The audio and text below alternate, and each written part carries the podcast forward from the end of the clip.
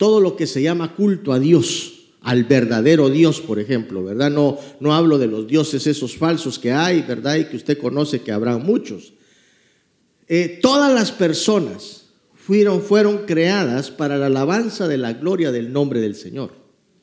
Yo no sé si usted está de acuerdo conmigo, pero es que un satánico no puede decirse que es un adorador. Fue creado, fue hecho. Todas las personas son o no son hechura de Dios. ¿Tiene dudas? ¿Usted es hechura de Dios? Claro. O sea, Dios hizo todo lo que nosotros vemos, lo que podemos observar en esta vida. Dios lo hizo y nos hizo a nosotros. Entonces, Efesios capítulo 1, en el verso 6, habla de que nosotros fuimos hechos para la alabanza de la gloria del nombre de Dios. O sea, fuimos creados para ser adoradores. Eso es lo que nosotros somos. Ahora, cuando el Señor se encuentra con la samaritana, ahí tienen una discusión. Bueno,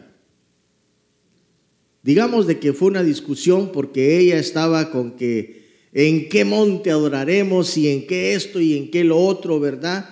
Y el Señor Jesús le dice, créeme, porque ella estaba convencida de que los, los, los adoradores eran los samaritanos, porque así se lo habían enseñado, porque así se lo habían dicho. Pero entonces el Señor viene y le dice, créeme que la hora viene y la hora es en que los verdaderos, ah, y ahí cambia el panorama. Ahí se cambia todo. Porque hay adoradores por todos lados.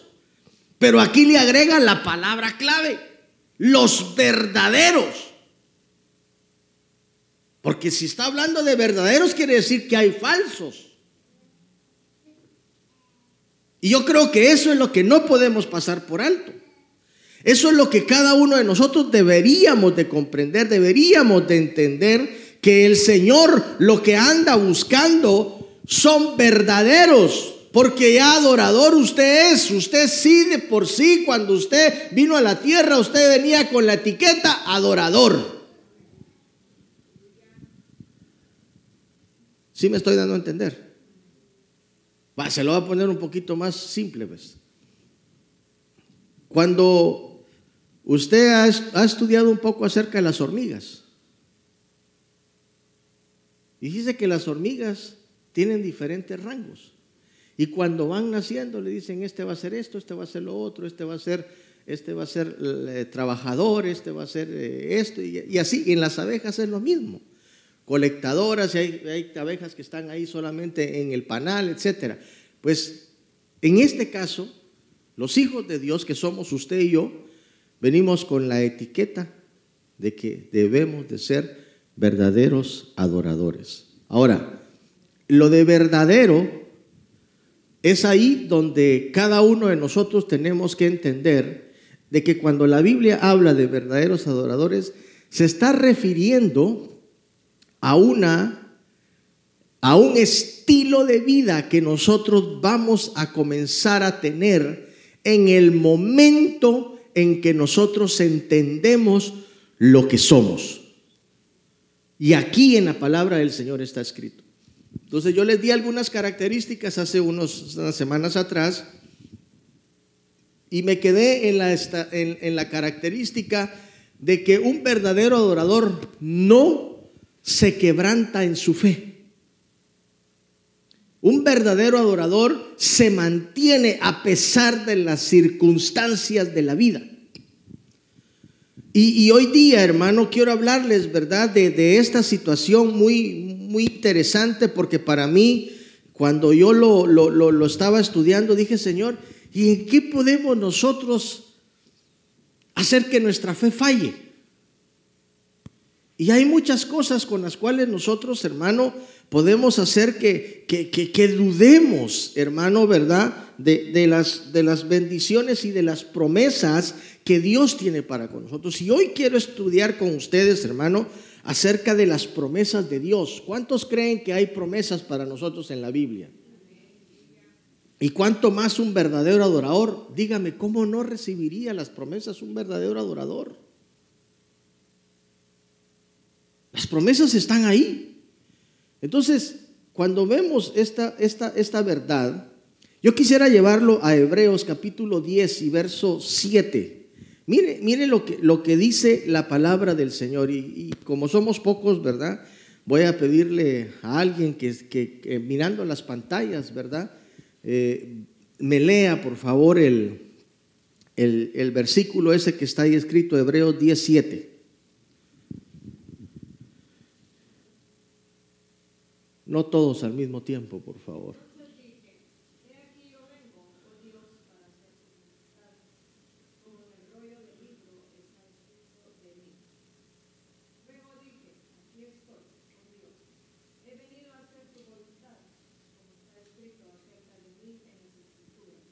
Ok, mire, mire, hay dos versiones ahí, la Reina Valera del 60 y la NTV. ¿Por qué puse las dos? Porque este, eh, eh, es muy interesante lo que dice la NTV. Dice, como está escrito acerca de mí en las escrituras. Ok, usted estará diciendo ahorita sí, pero es que eso se lo están diciendo a Jesús. Pero la palabra del Señor también está escrita para nosotros. A ver, dígale a su hermano, la palabra es para ti también, dígale. ¿Por qué es para ti? Porque fue escrita para que nosotros pudiéramos recibir bendición a través de lo que nosotros estamos leyendo y que automáticamente lo estamos creyendo. Entonces, esta palabra nos está diciendo, entonces dice, yo vengo aquí, dice, que, que, que por lo, para hacer tu voluntad. Y esto es algo muy, muy interesante. Porque a cuántos de los que estamos acá no nos ha costado hacer la voluntad del Señor. A ver cuántos sinceros hay acá. ¿A cuánto les ha costado? A mí me ha costado, hermano, hombre. A mí, se lo digo así, a mí me ha costado hacer la voluntad del Señor. No crea de que yo de la noche a la mañana, ya, ya, yo ya hice todo lo que la Biblia dice. No. Seríamos mentirosos si decimos que hemos eh, intentado, hermano, ¿verdad? Eh, eh, desde que nos convertimos hasta hoy día a hacer todo lo que el Señor dice. No, nos cuesta. Pero entonces aquí hay algo interesante porque Él dice, luego dije, aquí estoy, oh Dios, he venido a hacer tu voluntad como está escrito acerca de mí en las escrituras. Entonces, vemos, hermano, de que en las escrituras hay palabras, hay, hermano, promesas que están para tu vida y que están para mi vida y que simple y sencillamente debemos de entender lo que el Señor quiere que nosotros hagamos. Entonces, para poder entender lo que es promesa, y como sé que usted es bastante exigente, entonces fui y busqué eso, hermano, y ahí usted va le va a aparecer lo que significa promesa. Dice, y es que emana, dice, más exactamente de la palabra premisus, que está conformada, dice, en dos partes, diferenciadas, dice, en el prefijo pro, que, que es equivalente a antes, y misus, que es el participio del verbo metere, que se puede traducir como arrojar. O sea, una promesa de parte de Dios para nuestras vidas significa de que es algo que ya lo dijo y que nos la va a mandar. Ahora, ¿Sabe cuál ha sido el punto? Porque hay mucha gente que viene a la iglesia y que después termina muchas veces retractándose de su fe es porque muchas veces las promesas están dichas. ¿Cuántos les han dicho alguna promesa en algún momento? Pero les han dicho cuándo se las van a dar. Mire, yo le voy a poner un ejemplo. Hace muchos años, bueno, no tanto, ¿verdad? Soy joven todavía, ¿verdad? Pero bueno, yo me acuerdo de que un día mi papá me dijo, lo voy a llevar al cine, me y, yo me puse tan contento, me prometió que me iba a llevar al cine. Pero de, del momento en que me dijo que me, que me iba a llevar, yo soñaba todo el tiempo en que me llevara al cine. Pero pasó un mes, pasaron dos meses. Y como el viejo solo, solo trabajando se mantenía. Pero yo seguía, porque yo estaba, hermano, eh, eh, eh, muchachito, ¿verdad? Estaba, estaba jovencito, o sea, niño, podría decirle, ¿verdad? Y, pero yo, yo soñaba con esa ida al cine. Y un día llegué a pensar, ya a mi papá ya se le olvidó que me iba a llevar al cine. Y pasaron varios días. Hasta que un día me dice, hoy sí, me dice, hoy sí que le digo, ya se me había olvidado.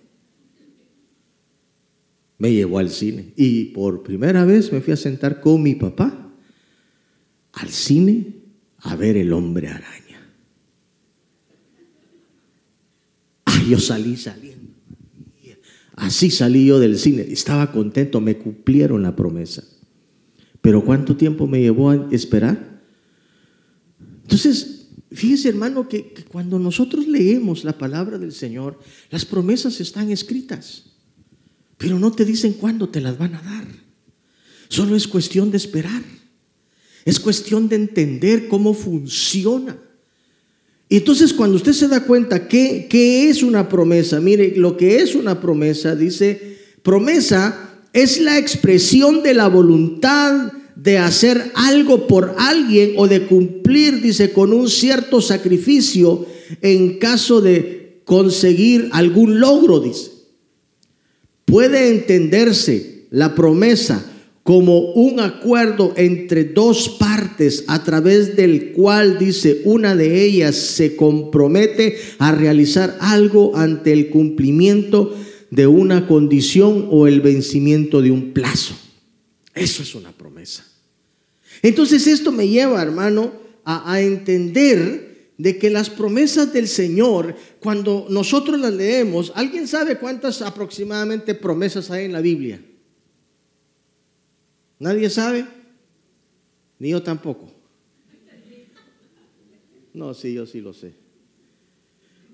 Hay 3.573 promesas para todos nosotros. Ah, qué espectacular, ¿verdad? Que todas esas 3.500 promesas se hicieran realidad en nuestra vida. Pero ¿sabe usted de que en la Biblia hay promesas incondicionales y promesas condicionales? Aló.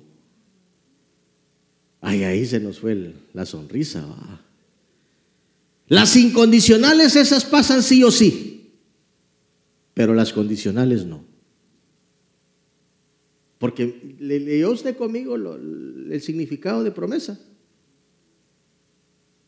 A ver, volveme a poner la, la otra, el significado de promesa, por favor. A ver, vos, Cristian, léeme la segunda parte.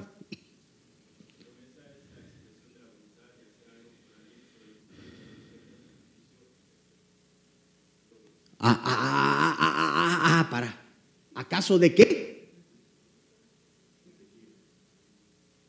Ah, Dios está esperando que usted logre algo.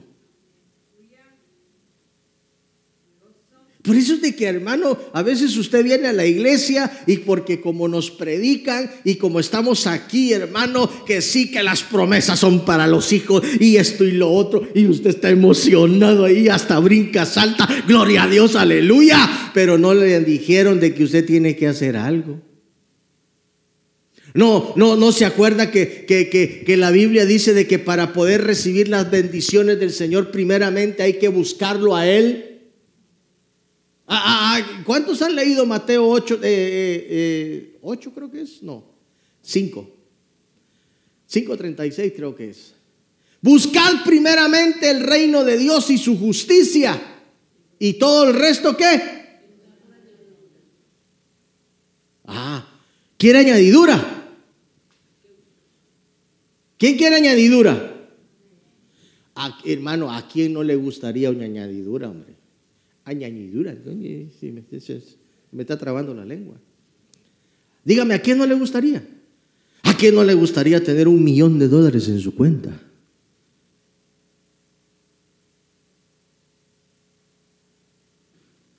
Nos arreglaría el problema, ¿verdad? De no estar pensando los fines de mes. Dios nos quiere bendecir. Pero primero nos dice, ¿quieres que yo te bendiga? ¿Quieres que la añadidura venga a tu vida? Pues primeramente búscame.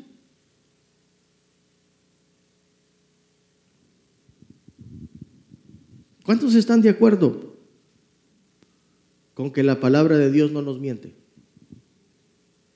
Uy, porque no nadie. ¿Cuántos están de acuerdo que la palabra de Dios no miente? ¿Por qué usted cree que la palabra de Dios no miente? ¿Quiere que se lo diga?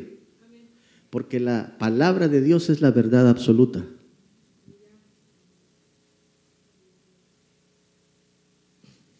¿Sabe? Aquellas personas que murieron, cuando habla Hebreos capítulo 11, que murieron creyendo esperar la promesa y no la recibieron. A esas personas mi respeto, me quito el sombrero, porque ellos estaban en sus últimas y estaban diciendo, voy a recibir la bendición de parte de Dios y nunca se les quebrantó su fe. Jamás como aquellos hombres que agarraron, hermano, en el tiempo de, de, Daniel, aquellos tres amigos de él que le dijeron, se postran o los metemos al horno, les dice. Permíteme, rey, le dice. Pero nosotros tenemos un Dios en el cual hemos creído, les dice. Que nos puede librar de tus manos y del horno que tú tienes preparado para nosotros. Y si no lo hiciera, le dice, ay, es que esas palabras son las que a mí me impactan, hermano. Y si no lo hace, de todas maneras no nos vamos a apostar ante tu Dios, le dice. Así que ni te imagines que vamos a estar hincados, le dice, enfrente a tu ídolo que pusiste. Hermano, eso, eso me habla a mí de que las personas hoy día, hermano, nos han metido un evangelio en el que nos han hecho creer que las cosas que vamos a recibir de parte de Dios las vamos a recibir porque ya venimos a los pies de Cristo. No, hay un proceso que seguir, hay que entender lo que la palabra del Señor nos está hablando. Y esto es algo muy, muy especial, hermano, de parte de Dios que nosotros tenemos. Entonces, para poder recibir las promesas de Dios, en nuestras vidas, primero debemos entender la voluntad de Dios en nuestros corazones y en nuestras vidas. La voluntad de Dios solo se encuentra en las escrituras. David lo entendió. Vamos a leer ese, ese versículo en el Salmos capítulo 40 y versos 6 al 8. A ver, Joana, léelo, por favor, ya que estás ahí enfrente.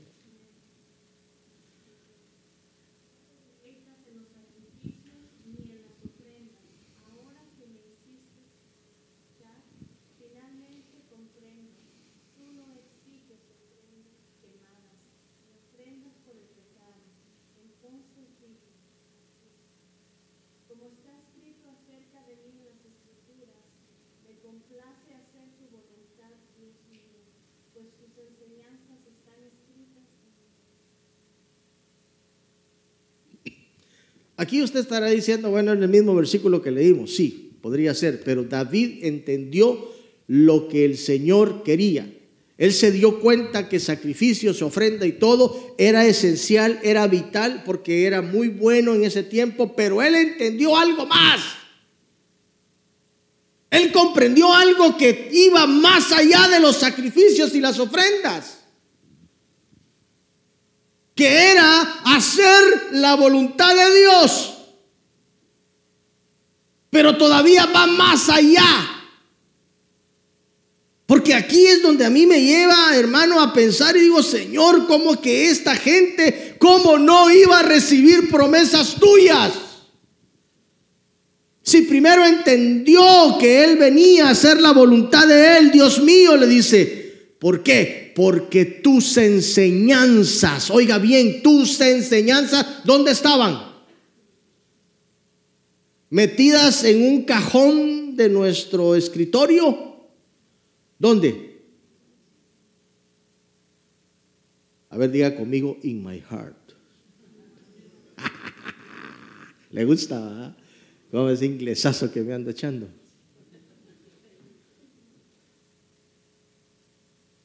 Dentro de mi corazón. La gran pregunta que nosotros nos deberíamos de hacer, yo en esa parte yo no la puedo saber, soy el único que sabe juzgarse, ¿verdad? En esa parte es usted mismo, ¿verdad? Y Dios que conoce su corazón. Es que las, las enseñanzas de la palabra del Señor están en su corazón.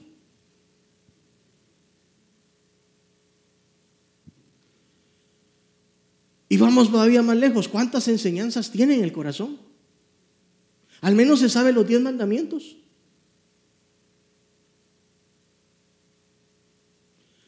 A ver, algún valiente que me diga un mandamiento, aunque sea.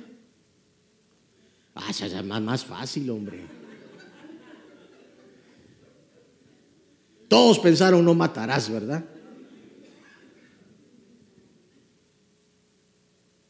¿Tú qué pensaste? Ah, amarás al Señor tu Dios con todo tu corazón, con toda tu mente, con todas tus fuerzas.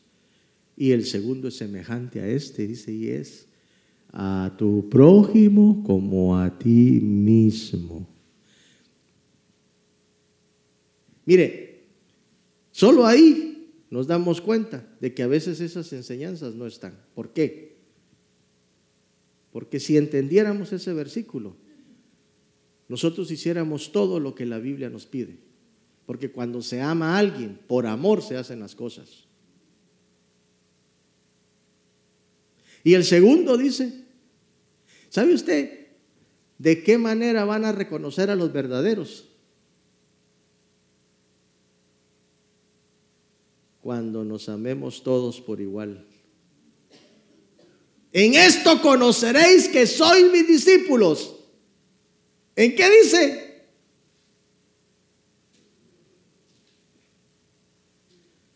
Pregúntale a tu hermano que está a la par, ¿amas a tu prójimo? Pregúntele, hombre, no tenga pena. Vaya, se lo va a poner más, más complicado, más difícil, más todavía, hermano, que le va, usted va a decir, no, no, no puede ser. ¿Sabe que usted, el prójimo, no es el que está atrás de usted? El prójimo es el que está más cerca de usted. ¿Y sabe dónde comienza ese verdadero amor? En casa. Así que si usted tiene cosas contra su esposo, póngase a cuentas hoy día. O, o, viceversa con la mujer, ¿verdad? Póngase a cuenta, mi amor, perdóname, mira que te he tratado mal todo este tiempo, mira.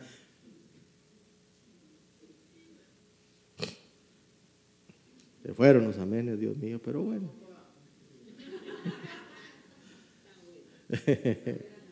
Entonces, nos damos cuenta de que cuando el Señor dice en su palabra, yo los voy a bendecir, yo les voy a traer promesas a sus vidas. Él nos está diciendo que las promesas que son incondicionales, que ahorita vamos a ver, aunque sea un ejemplo, pero lo vamos a ver, nos vamos a dar cuenta de que se ha cumplido hasta hoy día y que no ha sucedido más ninguna otra cosa acerca de lo que pasó. Pero hay otras donde también habla acerca de lo, de lo condicional, mejor dicho, de lo condicional. Ahí es donde usted y yo tenemos que trabajar para poder recibir lo que el Señor está diciéndonos que nos va a dar. Porque ahí están, están escritas, así como dice, como está escrito en el libro. Y la Biblia no te miente, la Biblia te dice, yo te los voy a dar. Solo que lleva un tiempo. Yo sé que aquí hay varios padres de familia y usted le ha prometido a sus hijos. Y muchas veces los, niños piensan, ¿verdad?, de que uno ya se les olvidó. Pero no, no es que uno se le olvide lo que uno ha dicho. Solo que lleva un tiempo para que una promesa sea cumplida. Y cuando yo veo en la palabra, veo a hombres de Dios que comenzaron, hermano, ¿verdad?, a recibir promesas de Dios, pero para que Dios les cumpliera lo que Él les, estaba diciendo, él, él se, dio, se dieron cuenta de que tomó tiempo para todo eso. Pero antes de llegar a esa parte, quisiera llevarlo a entender lo que son las promesas incondicionales. Dios nunca ha dejado de cumplir sus promesas. Hay 3.573 promesas en la Biblia y estas se dividen en dos partes. La primera, incondicional. Son aquellas dadas por Dios que se cumpla, sin que se cumpla, perdón, alguna condición. Es decir, es solo potestad de Dios su cumplimiento. Por ejemplo, la promesa de que no habrá sobre la tierra nuevamente un diluvio. Eso lo encontramos en Génesis capítulo 9 y verso 11. A ver, Pedro, léeme eso, por favor.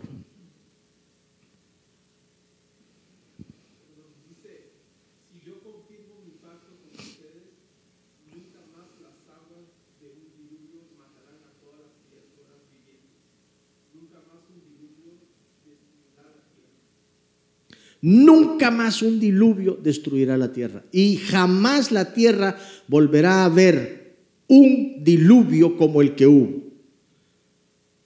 Quizás nosotros no podemos, hermano, este, imaginarnos la magnitud de lo que sucedió en ese momento en que Noé construyó el arca y vino el diluvio.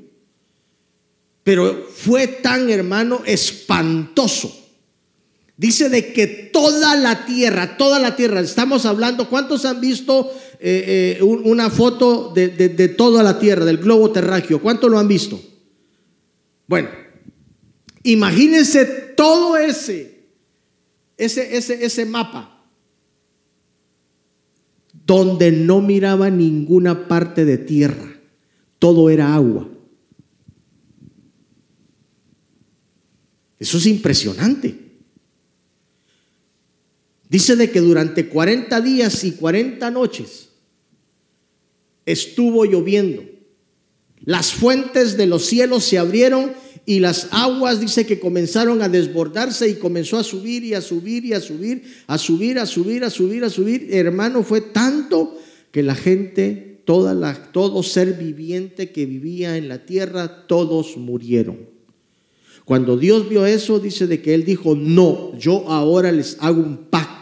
Hoy día les vengo a decir, nunca más la tierra será destruida por otro diluvio. Y eso es lo que se mantiene hasta hoy día, hermano. Quizás han habido momentos donde usted ha visto que se desbordan los ríos. Eso no se compara a lo que hubo en el diluvio.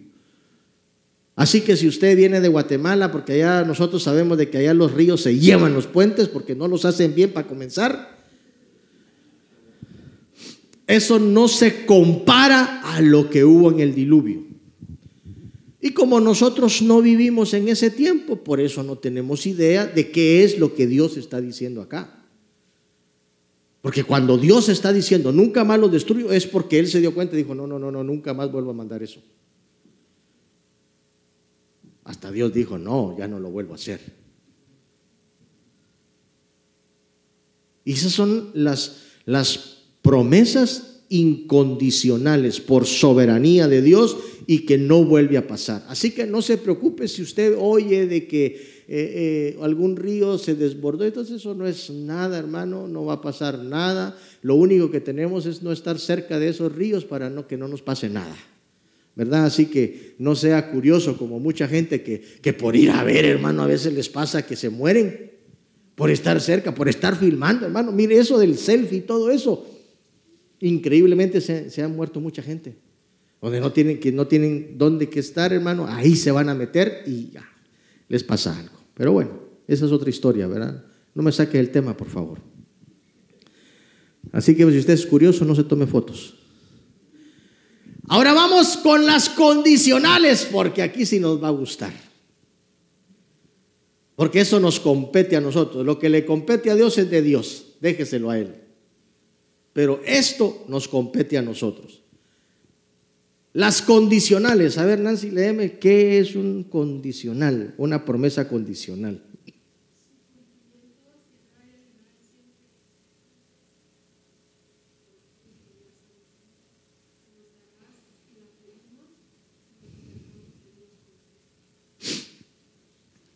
O sea que se va a cumplir una promesa de parte de Dios, primeramente, si nosotros cumplimos con lo que nos está pidiendo. Emilio, Santiago capítulo 1, 5 y 6, léemelo por favor. Santiago 1, 5 y 6. Mire qué interesante esto. Y aquí vamos a sacar algo que nos va a ayudar a todos, hermanos, a poder seguir creyendo en las promesas del Señor. Léelo, Emilio. Ah. Dale.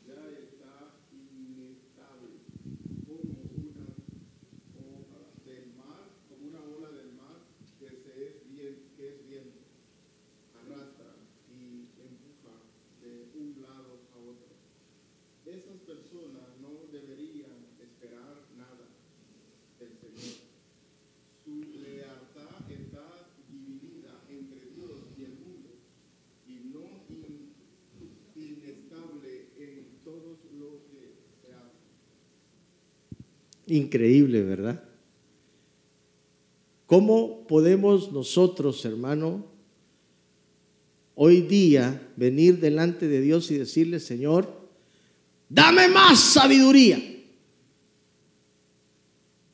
Dame más, Señor, porque la necesito. A ver, ¿cuántos quisieran ser más sabios? Bueno, pídala, dice Dios no nos va a reprender por pedirla. Dios no nos va a regañar, en otras palabras.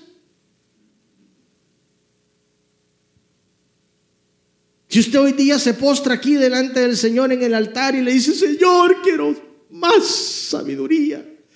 Sabiduría para entender a mi mujer, Señor, pero la necesito.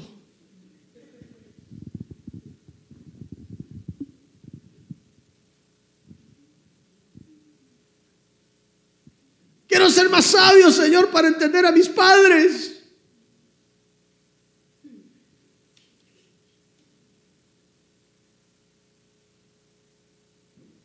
Dice claramente aquí, dice, si necesita sabiduría, pídansela a nuestro generoso Dios. Dios es generoso, sí o no.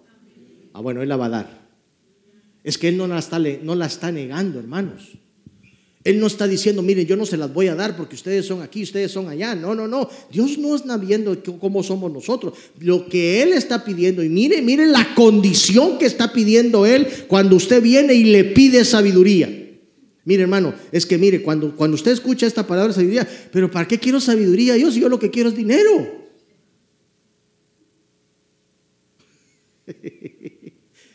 ¿De qué me va a ayudar? Es que la sabiduría te va a ayudar a administrar lo que necesitas. La sabiduría te puede hacer, hermano, un genio. Oiga bien. Y dice, nuestro generoso Dios dice, y Él se la dará, no lo reprenderá por pedirla. Cuando se la pidan, aquí viene el punto, cuando se la pidan, asegúrense. Están siguiendo la, la lectura, ¿verdad? Entonces dice, asegúrense de que su fe sea solamente...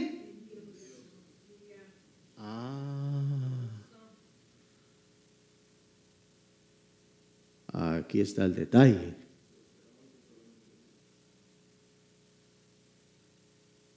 Es que eso es todo lo que Dios está pidiendo. Miren, yo los voy a bendecir.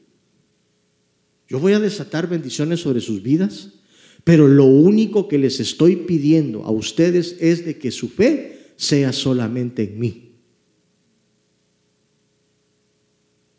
Hebreos 12.2 dice, a ver quién se lo sabe de memoria. Ay, hermano, nadie se sabe de memoria un versículo de la Biblia. Hebreos 12.2, no, sin mirar, hombre. Eso es triché. Hacer trampa. Puestos los ojos en Jesús, el hechor y consumador de la fe. Eso es Hebreos 12.2. Y cuando nosotros miramos esos versículos decimos, pero ¿qué está tratando de decir el Señor? Hermano, que, nuestras, que nuestra mirada no se ponga en otros lados.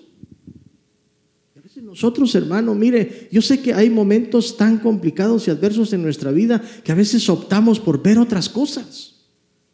Pero la Biblia nos está diciendo, miren, ustedes tienen que poner los ojos en Jesús, que es el hechor y consumador de la fe. Gracias a la fe que Dios nos ha permitido obtener de parte de Él, porque dice de que cada uno tiene una porción de fe que le fue entregada.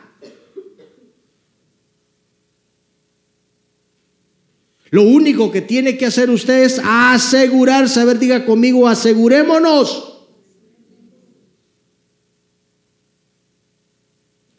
de que su fe sea solamente en Dios. Y no duden. Está agregando algo más ahora, porque ahorita se pone buenísimo esta parte. Porque este versículo, hermano, está lleno de tantas bendiciones que si nosotros logramos aplicar las promesas de Dios sobre nuestra vida, las vamos a ver sí o sí. Porque estamos haciendo la voluntad de Dios. Y dice acá, entonces, no duden, porque una persona que duda, a mí me gustó esta versión, hermano, es la NTV, dice, tiene la lealtad dividida. Cuando yo estaba viendo eso, Señor bendito, si esa es una de las características de los verdaderos adoradores, los leales aquellos que no cambian a Dios, aquellos que saben que Dios es el único en sus vidas y que no lo van a cambiar por Messi.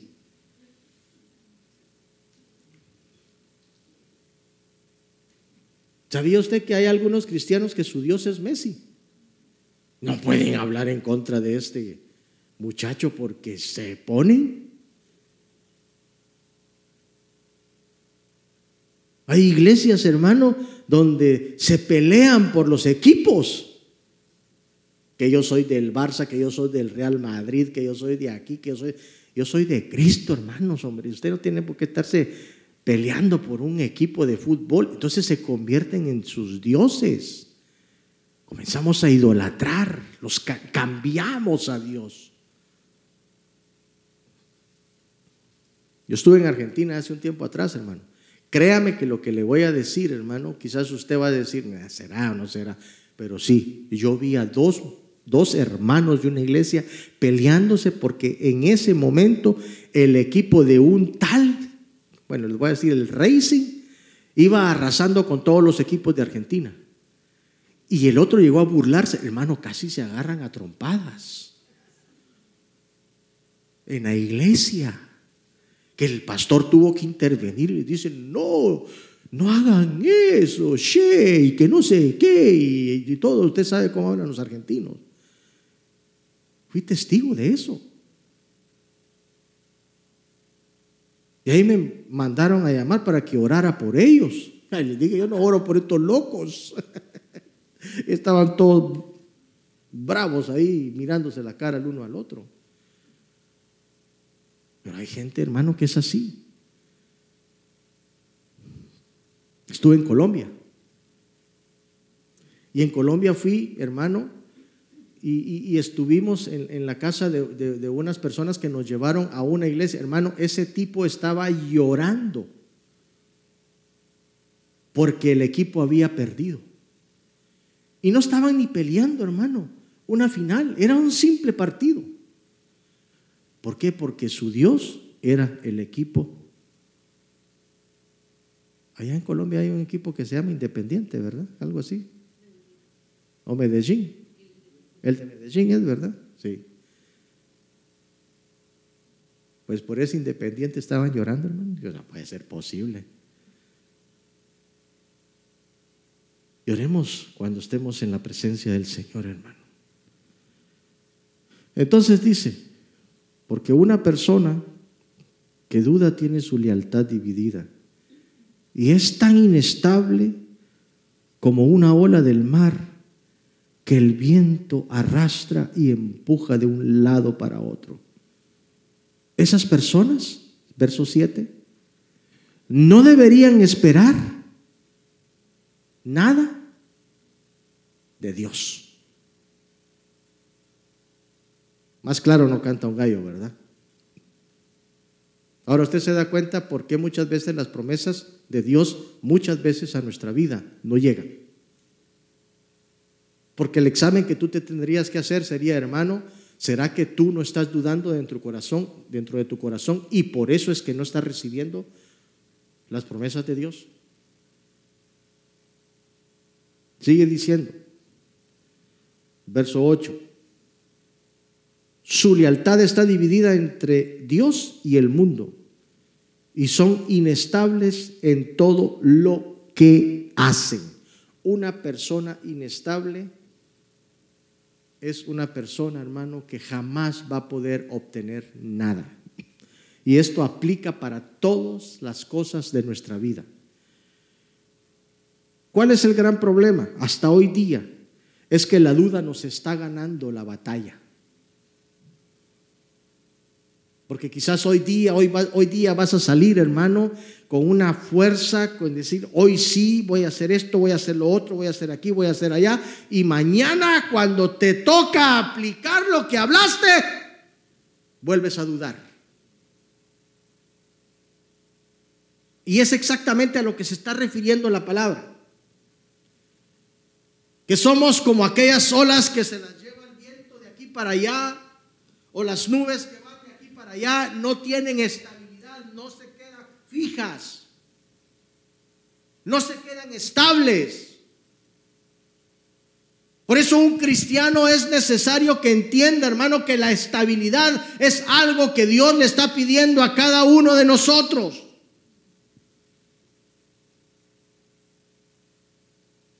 ¿Cuánta gente no anda de aquí para allá, hermano? Y mire cómo está su vida, porque nunca es estable. Entonces, ¿qué es inestabilidad? La inestabilidad emocional es una alteración mental que se caracteriza por la notable variación de los estados emocionales de una persona. Hoy son, mañana no son. Hoy está contento, mañana está enojado. Son inestables. No pueden mantener un carácter todo el tiempo y decir, bueno, esta es la circunstancia que me está tocando vivir y yo voy a salir adelante creyendo de que Dios mejorará nuestras vidas cada día que pase. La inestabilidad, hermano, está destrozando a mucha gente. En especial a los cristianos que tenemos, hermano, la bendición de poder decir que tenemos a un Dios grande, a un Dios poderoso, que nunca se ha olvidado de nosotros y que día tras día está siempre aquí.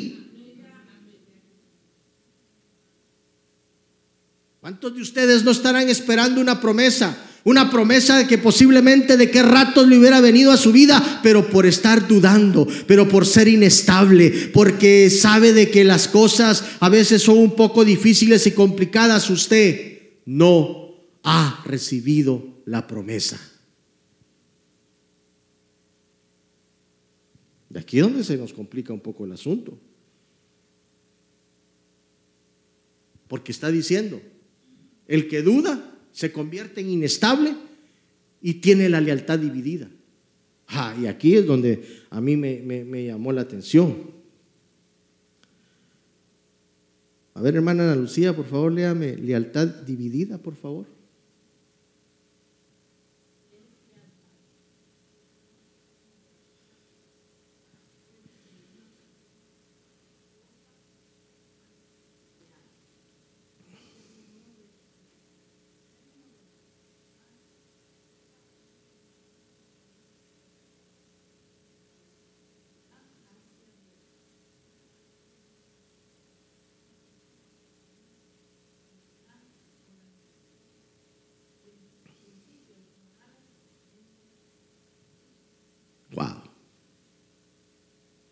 Póngame atención.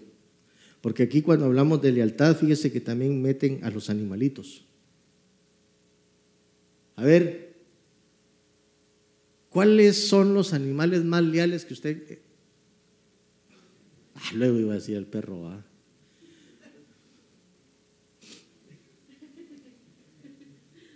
¿Sabía usted que los perros se encariñan?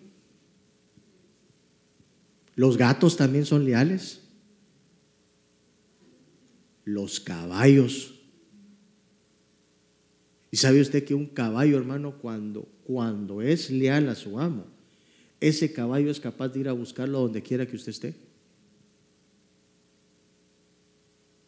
Y fíjese, hermano, le voy a decir algo y con mucho respeto se lo voy a decir. A veces los animales son más leales que nosotros, fíjese.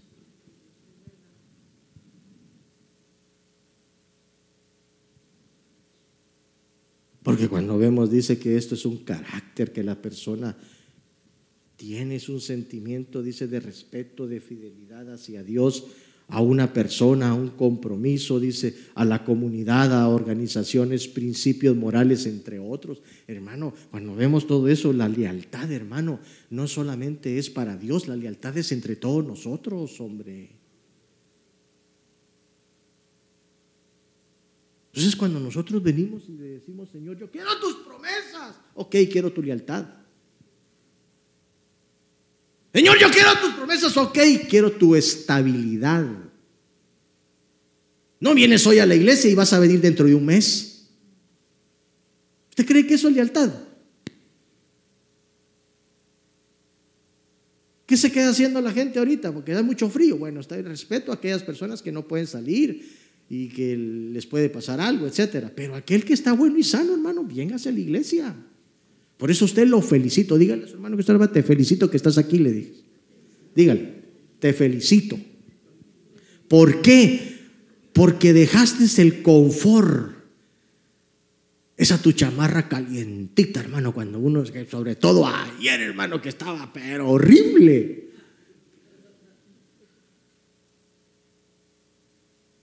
Aquella sensación que usted respiraba cuando usted salía y sentía que se le congelaba hasta el corazón por dentro, hermano. Ya teníamos rato, no teníamos un frío así, ¿verdad? Ese frío tan berraco, ¿verdad?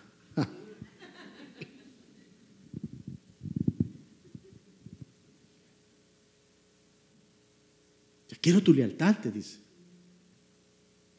Que no sea dividida.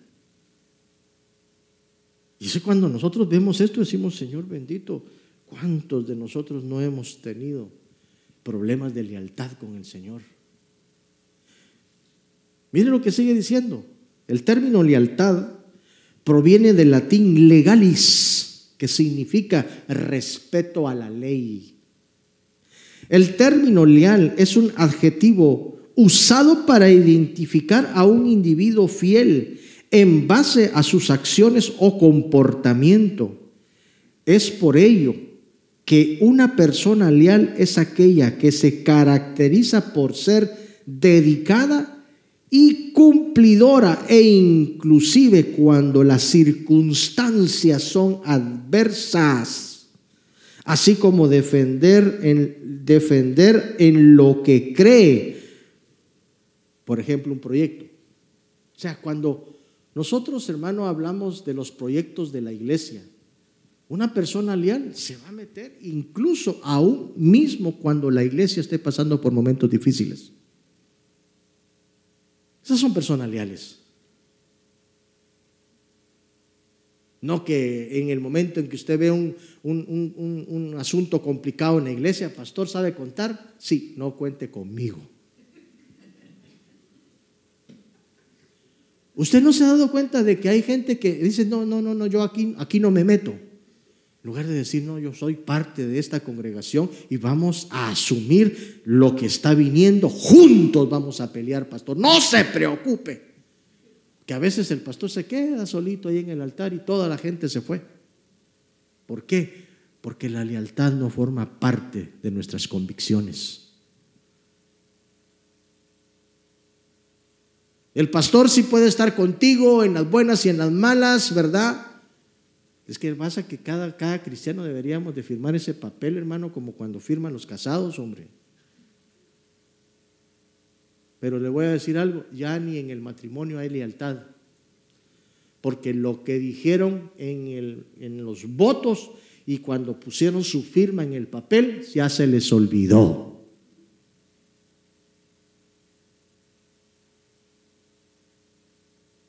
Que ya no estés con tu esposa porque ya se enfermó, contando los días para que se la lleve a la presencia del Señor, están, ¿verdad?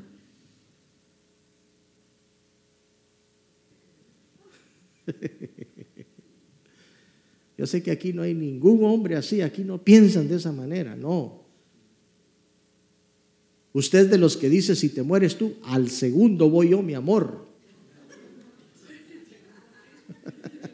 Pero al segundo piso de la otra, ¿va?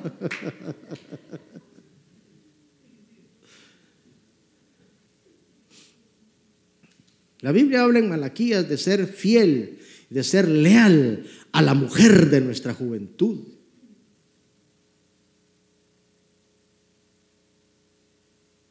¿Quién dijo que, que los matrimonios iban a ser todo risa todo tiempo? No, hay, momentos adversos, hay momentos complicados. Aprender a vivirlos es lo que Dios quiere que tengamos. Entonces, cuando vemos esta, esta realidad, lealtad, dice, es sinónimo de nobleza, rectitud, honradez, honestidad, entre otros valores morales y éticos que permiten desarrollar fuertes relaciones sociales o amistades, dice, en donde se creen, crean, mejor dicho, un vínculo de confianza muy sólido y automáticamente se genera respeto en los individuos. Eso es lealtad.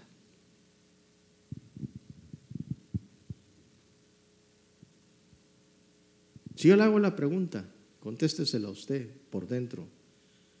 ¿Cuánta lealtad ha visto usted hoy día alrededor suyo? muy poca lealtad.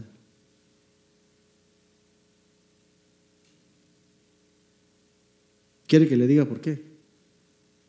Porque hasta en nosotros mismos, los más cercanos que tenemos, les hemos fallado. No somos leales.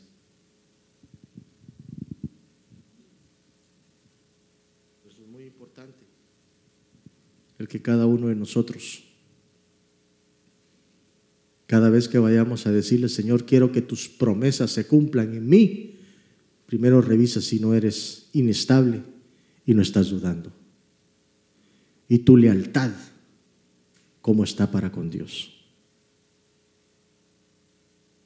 No obstante, la otra parte, mire, hablamos de la lealtad, lo bonito de la lealtad, pero ahora vamos a ver lo contrario, el antónimo. No obstante, lo opuesto de lealtad es traición. Es la falta que comete una persona en virtud del incumplimiento de su palabra o infidelidad. La falta de lealtad describe a una persona que engaña a sus compañeros, familiares y expone su propia honorabilidad. Eso se llama traición. Lo que menos hay en este mundo es honestidad. ¿Cuántos somos verdaderamente honestos? No hablemos aquí solo en la iglesia, hablemos de lo que nosotros vivimos a diario en nuestras casas. ¿Somos honestos? ¿Es que soy honesto con mi esposa? ¿Y la esposa es honesta con el esposo? ¿Los hijos son honestos con sus papás? ¿Eres honesto en tu trabajo?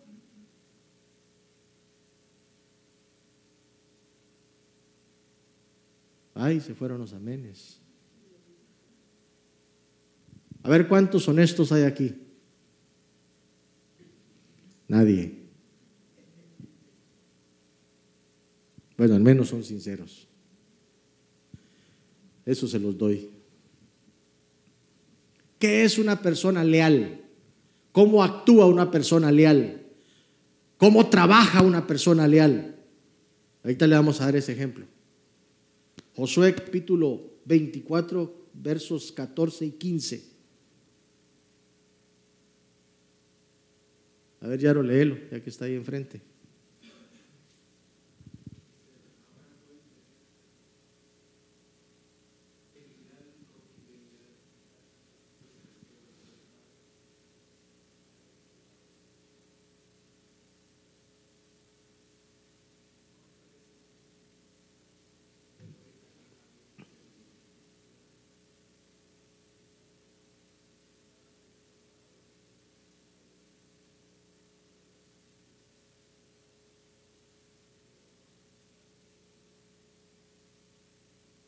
Servirle con integridad, dijo Josué. Integridad de lealtad.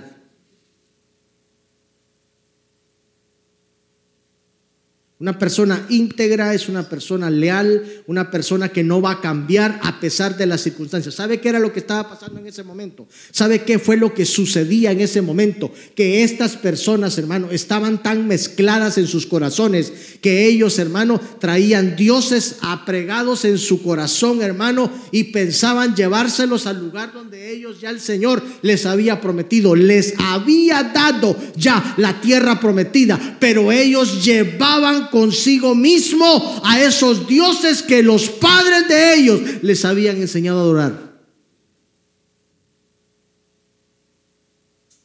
Y se para Josué y les habla con corazón en mano. Ahora pues temed al Señor, les dice, y servirle con lealtad y con fidelidad. Quitad los dioses de vuestros padres que vuestros padres sirvieron, dice, al otro lado del río y en Egipto, y servir al Señor. Hermano, ¿a quién quiere servir usted? Usted no puede tener mezclas en su corazón. Usted no puede servir a Dios solamente el día domingo durante dos horas que usted viene y se sienta aquí en la iglesia y toda la semana estar sirviendo a otro Dios.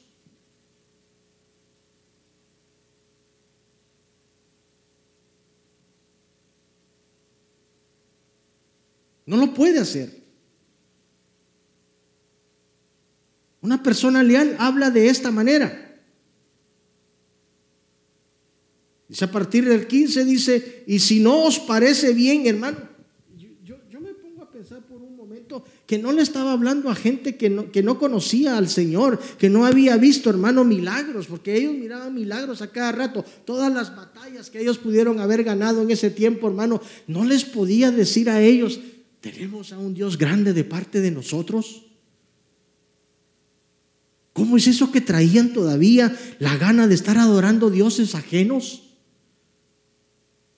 Yo no creo que ellos no hubieran en un momento dado, hermano, haber escuchado a algún rabino, hermano, o algún sacerdote narrarles acerca de los mandamientos, porque eso es algo que el pueblo de Israel siempre, hermano, tenía de enseñarles a las personas la palabra del Señor. Y yo creo que ellos entendían del, mandamiento donde dice, llamarás al Señor tu Dios con todo tu corazón, con toda tu mente y con todo eso. Eso lo habían escuchado. ¿Cómo es eso que traían dioses de otro lado? ¿Cómo es eso que usted todavía, hermano, tiene dioses, hermano, impregnados en su corazón, hermano, después de 10, 15, 20 años de estar en la iglesia? Cuando el primero que debería de estar en su corazón debería de ser Dios y nadie más.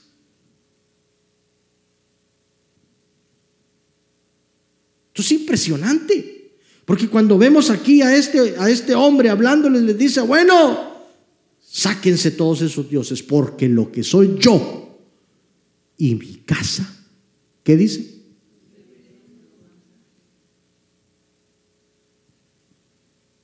Estaba fijo en lo que decía. A él no venía nadie a cambiarle de opinión. Josué, por favor, puedes pasar.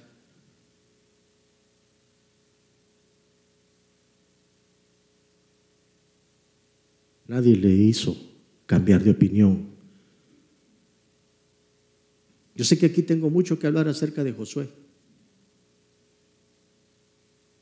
¿Por qué? Porque aquí parece muy sencillo las palabras que las palabras que Josué está diciendo. Parecen muy fáciles, ¿verdad? Yo y mi casa serviremos a Jehová. Parece de que es fácil solamente leerlas, pero cuando usted estudia un poco la vida de Josué, usted se da cuenta de toda la adversidad que él vivió, las traiciones que tuvo. los momentos complicados y difíciles. ¿Cuántas veces no estuvo cerca de que lo mataran? Acuérdense de que Josué era un guerrero. Era una persona que luchó, que tuvo el privilegio de conquistar 32 ciudades.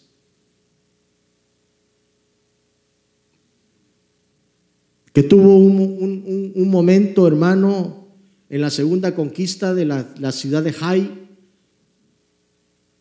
una de las ciudades más pequeñas que la Biblia habla que conquistaron y que fueron derrotados, porque hubo uno de los del campamento que decidió guardar lo que le pertenecía al Señor, y él se sintió tan frustrado que se fue a postrar delante de Dios a hacer una oración amarga. Cuando no era el momento de estar llorando de esa forma, Dios le dice, levántate, deja de estar llorando, le dice, no es tiempo de llorar, es tiempo de que te levantes y que te pares y que vayas a encontrar el culpable de por qué no conquistaron Jai. Tienes anatema dentro del campamento, le dijo. Hubo uno que los había traicionado. Fue y enterró todo en la tienda de campaña que tenía.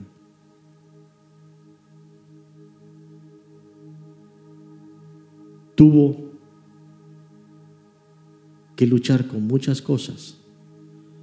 Por eso me asombra las palabras, hermano, que él dice parado junto a todos los jefes de tribu. Dice, escojan ustedes porque ya me tienen cansado ustedes con su forma de pensar. Porque lo que soy yo y mi casa, serviremos a Jehová. Ese es un hombre que sabe quién es Dios. Pero también existen los traicioneros. Y es por eso que se los voy a mencionar. La traición, Marcos capítulo 14, del 18 al 20.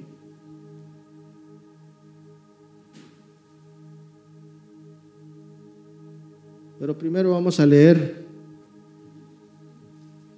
no, perdón, sí, 14 es, 14 del 18 al 20. Dice, y estando sentado en la mesa, comiendo Jesús dijo, en verdad os digo, que uno de vosotros me entregará. Oiga bien lo que está diciendo Jesús. El que come conmigo. Y ellos comenzaron a entristecerse y a decirle uno por uno, ¿acaso soy yo? Y él les dijo, es uno de los doce. el que moja conmigo en el plato. Permítame. Dice la Biblia de que los apóstoles, los discípulos se entristecieron cuando escucharon la voz de Jesús decir, uno de ustedes me va a entregar. Él sabía quién era. Pero ¿sabe qué es lo que a mí me llama la atención, hermanos?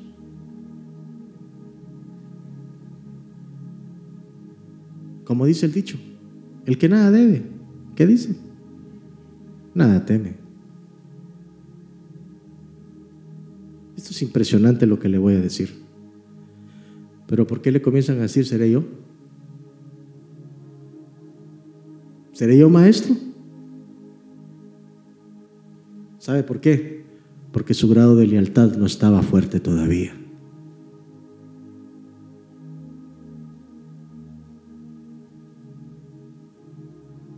Yo no sé qué opinión tiene usted de mí. Y usted sabe qué opinión yo tengo de usted.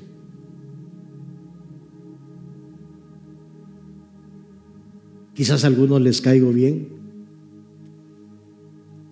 Y otros que dirán, ¿cómo me cae mal ese gordito? ¿Conozco yo? Yo no conozco qué es lo que usted piensa.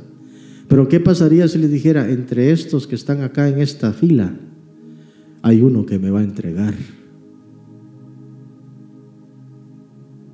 ¿Seré yo? Dijo la hermana. Hola Jessie, ¿seré yo? Yo no, dice.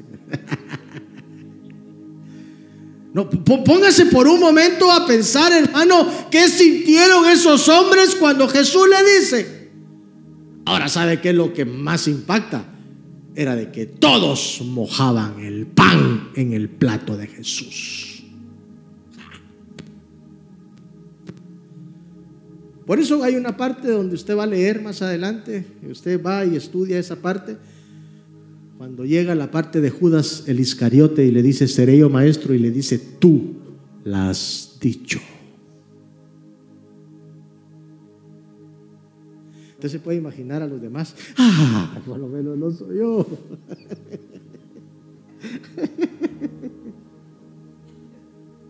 Ay, Señor bendito.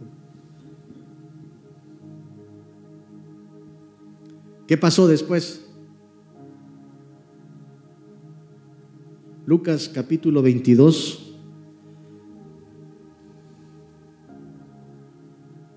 versos 3 en adelante. Entonces, Satanás entró en Judas llamado Iscariote, que pertenecía al número de los doce, y él fue y discutió con los principales sacerdotes y con los oficiales sobre cómo se lo entregaría. Ellos se alegraron y convinieron en darle dinero.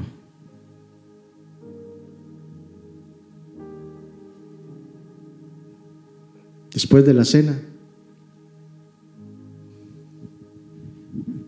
dice de que Satanás entró en el corazón de Judas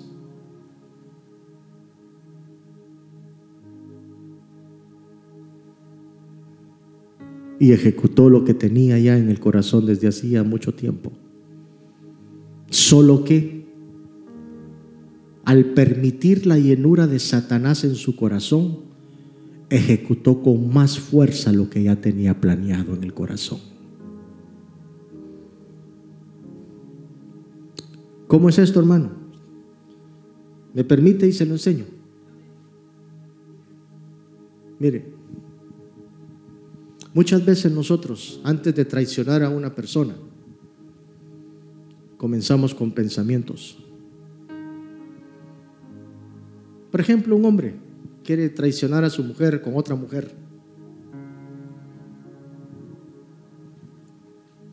El acto no pasa en el momento. El acto comienza aquí en la cabeza. Ya sea que miraste a una disque mejor que tu esposa. Y comienza la mente a tirarte más situaciones, más situaciones, hasta que llega un momento cuando ejecutas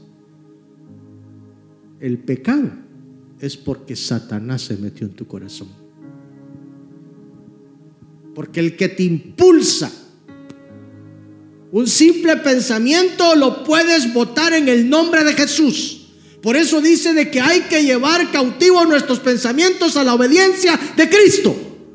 Pero un pensamiento que no se lleva cautivo a la obediencia de Cristo, entonces viene el diablo y se mete y haces que ejecutes el pecado que te había puesto antes.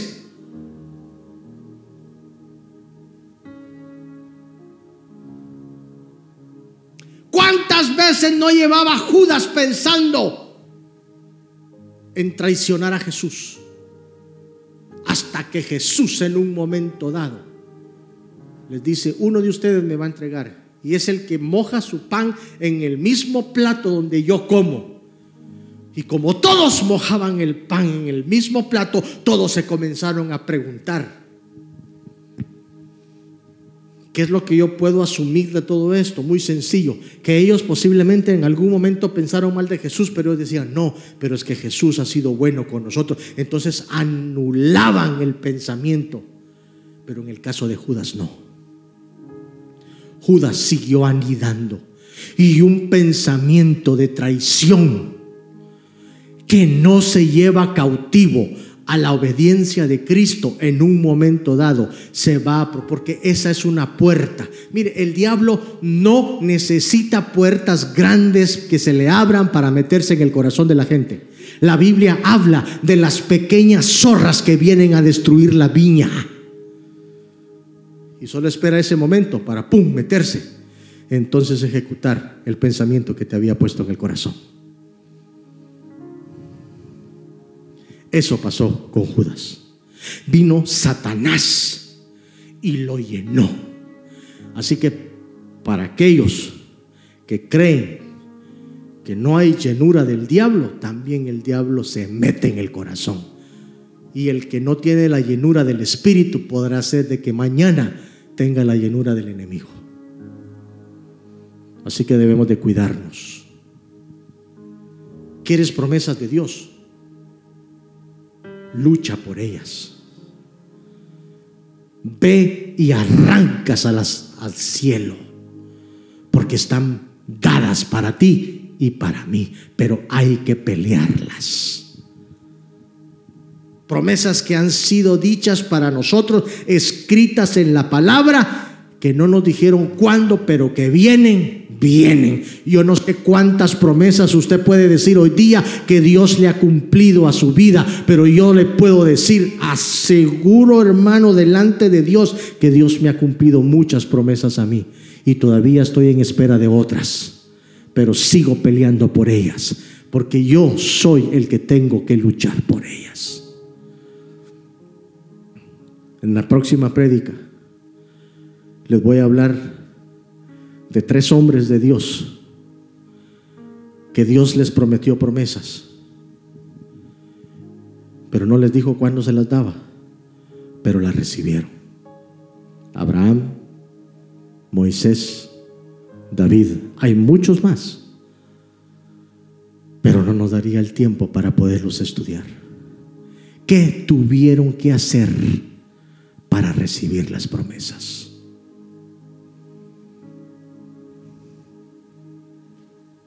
Así que no se lo pierda para el próximo capítulo, por este mismo canal y a la misma hora.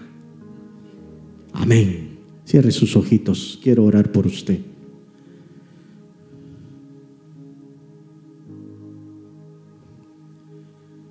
Quizás tú veniste al Evangelio porque te hablaron de las promesas de Dios.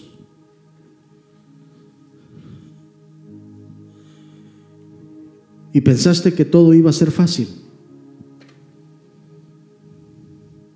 Pero lo que no te dijeron era que habían promesas incondicionales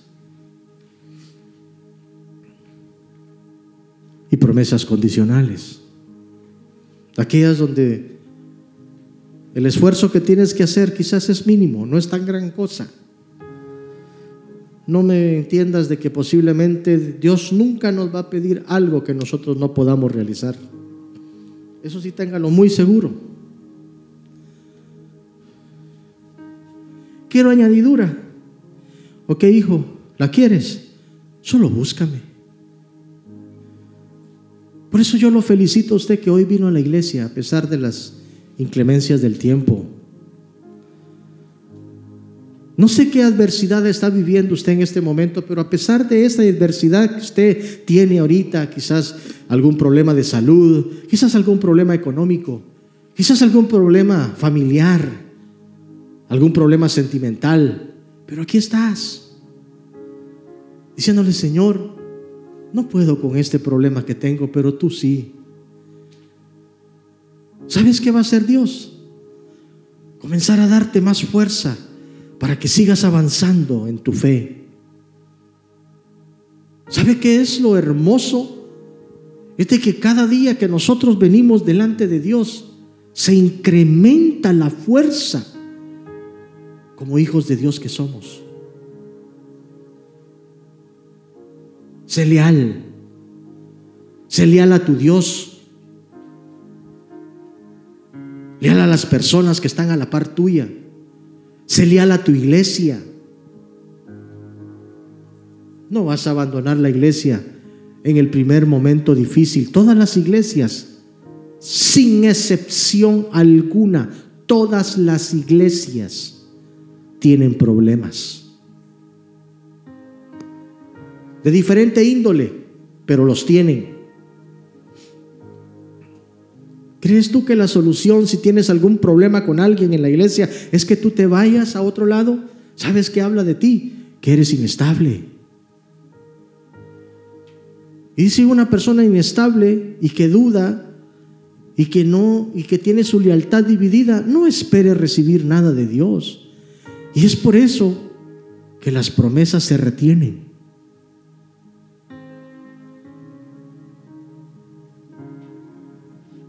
En el próximo mensaje trataré de darle ciertas promesas que están escritas en la Biblia para que usted pueda entender qué es lo que Dios tiene preparado para usted. Hay tantas promesas. Una promesa, hermano, que ahí está y que es para todos. Si todos tenemos a Jesús en nuestro corazón, dice todo lo puedo en Cristo, que Él me fortalece. Tú no te deberías de dejar ganar por cualquier cosa. Lo único que tienes que hacer es buscar a Dios. Te voy a pedir que te pongas de pie. Quiero que levantes tus manos. Y tú que te conoces mejor que nadie, nadie está aquí para juzgarte. Solamente quiero que tú le digas, Señor, perdóname, he dudado. Algunos quizás han pensado hasta alejarse del Evangelio, diciendo quizás no vale la pena estar en la iglesia. Yo he escuchado a tantísima gente decir, ¿sabe? Yo no voy a esa iglesia porque hay ahí solo hipócritas hay. Hipócritas hay por todos lados. Si tú vas al cine, te sientas con esas personas, ahí saber cuántas hipócritas hay sentado. Vas al centro de compras, no sabes cuántos hipócritas andan caminando. Pero ahí sí estás. La iglesia es el lugar donde la gente que necesita de Dios viene para ser restaurada. No hablamos de gente perfecta, pero lastimosamente la religión hizo que las personas que vienen a la iglesia se sientan perfectas, cuando todos estamos en el mismo proceso de llegar un día a la estatura del varón perfecto. Así que si pensaste que venías a la iglesia perfecta, te equivocaste. Porque no lo somos. Pero vamos camino a la perfección. Y cada día que yo me acerco a Dios es un paso más para estar más cerca de Él. Yo quiero que levante tus manos y que le digas, Señor, a partir de ahora en adelante, Señor, quiero creer y confiar solamente en ti, Señor. Dame más sabiduría, Padre. Pídele sabiduría, pero no dudes en tu corazón. Padre, yo bendigo a este pueblo santo, Señor, que está aquí, Señor, en esta hora, Padre. Bendigo sus vidas y te pido, Señor, en este momento que lo que ellos están hablando dentro de su corazón, Padre, tú puedas escuchar sus oraciones, Padre, y que el único que conoce mejor nuestras vidas, Señor, eres tú, porque a ti no te podemos engañar. Padre, ahora, Señor, yo te ruego y te suplico, Padre Santo, que esas promesas que están, Señor, dichas para nuestras vidas, Padre, sean desatadas sobre tu pueblo, entendiendo y comprendiendo, Señor, de que hay que pelear y luchar por ellas. Padre, yo lo único que pido es fuerza y que cada uno pueda decir voz en cuello, todo lo puedo en Cristo que me fortalece.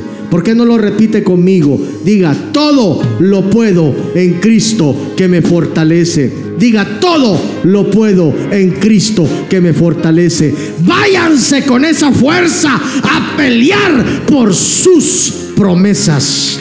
Porque son para ustedes, son para todos nosotros. Denle una ofrenda de palmas al Señor.